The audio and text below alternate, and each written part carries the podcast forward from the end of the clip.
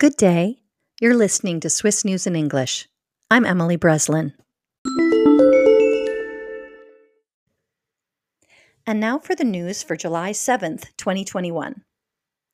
In COVID news in the last 24 hours, the Federal Office of Public Health reports 295 new COVID cases, 10 hospitalizations, and three deaths.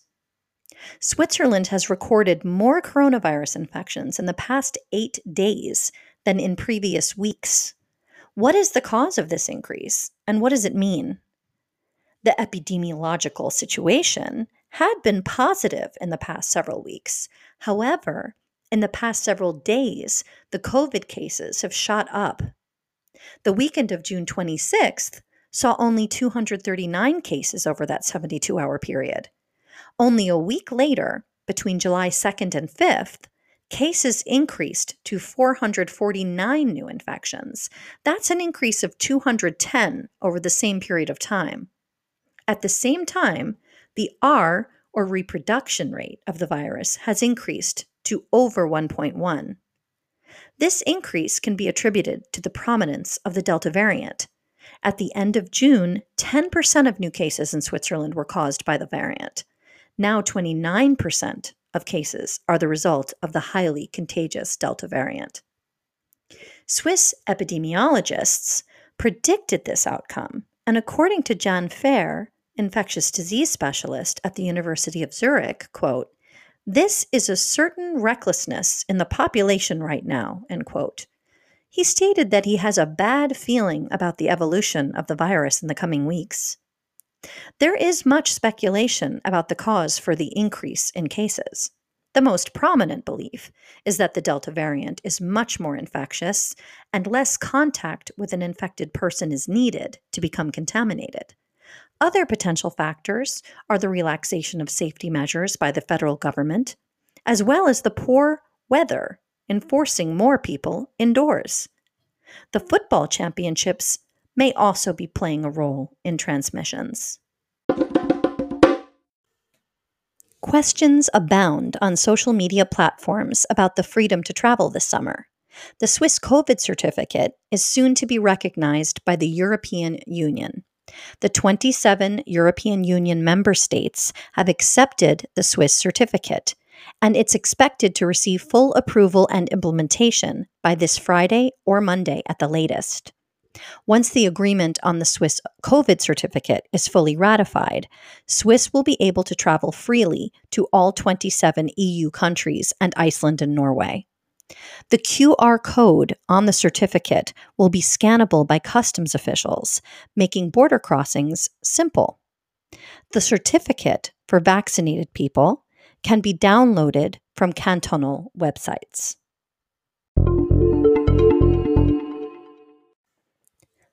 The Swiss COVID app will be updated this week to include a new function for businesses and organizers of private events. Since the Federal Council relaxed restrictions, the COVID app has become a tool for safety for future events. The new check in function hopes to keep the risk of super spreader events to a minimum. The goal is to interrupt chains of infection at an early stage. Users set up a check in for an event and a QR code is generated. Attendees scan the code and a reminder is set so participants check out by tapping a button when leaving the event. This is a supplement to the contact tracing, which is already a function of the application. The check in function is aimed at small events and is a more targeted and accurate approach to contact tracing in case of reported infection. The Federal Office of Public Health suggests using the function at private gatherings, such as birthday parties or weddings, at cultural events, such as music rehearsals or smaller concerts, at sporting events, such as training or competitions, at work, at universities, and colleges for lectures or seminars, according to 20 Minuten. Swiss CO2 levels fail to meet the goal Although emission levels from heating oil and gas last year in Switzerland were 31% lower than they were in 1990, they still failed to reach the goal of 33% lower.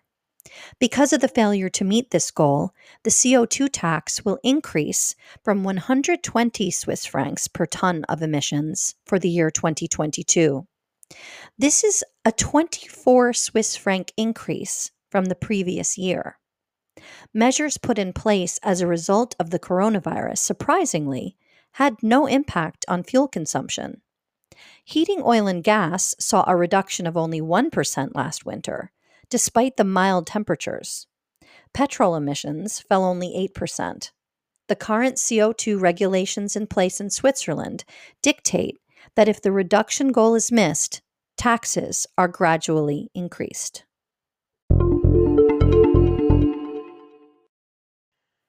Now for a new feature to our program a Swiss News in English editorial minute. Switzerland chose two of the most effective vaccines to purchase for their citizens Pfizer and Moderna. Both of these vaccines have proven to be the rock stars of the vaccination pool, showing more effectiveness against variants and a higher percentage of protection than AstraZeneca and Johnson & Johnson.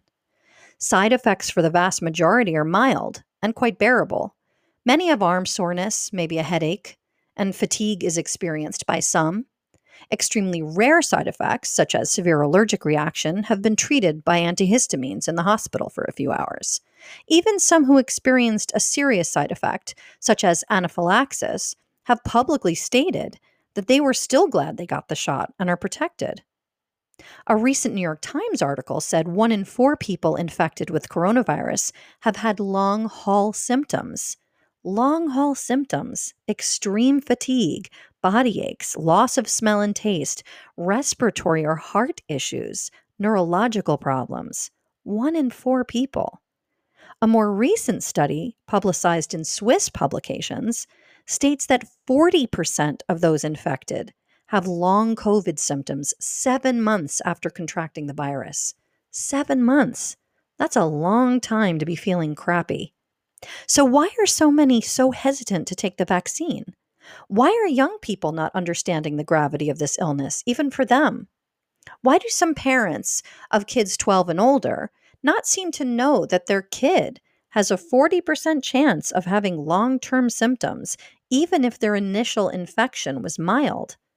Why do some parents seem hesitant to vaccinate their preteens and teenagers when kids get a slew of vaccinations when they are less than a year old? Most kids also survive the measles, mumps, and rubella, but we vaccinate for those illnesses. Is it because the mRNA technology is relatively new? Since when do people shy away from new medications? When Viagra was new, you didn't see men with erectile dysfunction launching campaigns against its use. New allergy medicines make their way on the market all the time. You don't see people shouting on social media about not taking Claritin for pollen season because it can make you drowsy. So, why is it that there is a downplaying of this virus and a vaccine hesitancy? And why does it seem to fall along party lines? Why are right wing parties poo pooing restrictions, mask wearing, and vaccinations? Personal freedom is the phrase of the day. But how about the freedom to be healthy? the freedom not to fear a deadly virus? How about the collective care for our fellow citizens? How about caring for those who can't take the vaccine because they're on chemotherapy and look to the community at large to be vaccinated so they have a chance at avoiding the infection, which would be deadly to them? mRNA technology is not brand new. It's been around for a while and has been in use for cancer treatments. It's smart, it works, and it is actively, successfully protecting people against COVID 19 right now. I received the Pfizer vaccine, and I'm relieved, I'm grateful, and so proud of the scientists. Thank goodness for science. If you're vaccine hesitant, why? What news sources have you been reading and watching? What has you convinced that you don't need to be vaccinated? Why don't you believe that herd immunity is the only way to prevent more mutations and aggressive variants from taking hold in years to come. Minds are great because when we know more, we can do better. I hope if you're vaccine hesitant, you'll change your mind. Leading epidemiologists, literally everywhere, are encouraging you to schedule your vaccine. I trust the scientists. I think you should too. Agree? Disagree? Drop us a comment on our website, SwissNewsInEnglish.com. Go to the contact page and let us know your thoughts. This has been the Swiss News in English Editorial Minute. I'm Emily Breslin. Thanks so much for tuning in to Swiss News in English. Feel free to follow us on Facebook, Twitter, and Instagram. Until next time, auf Wiedersehen, arrivederci, a bientôt.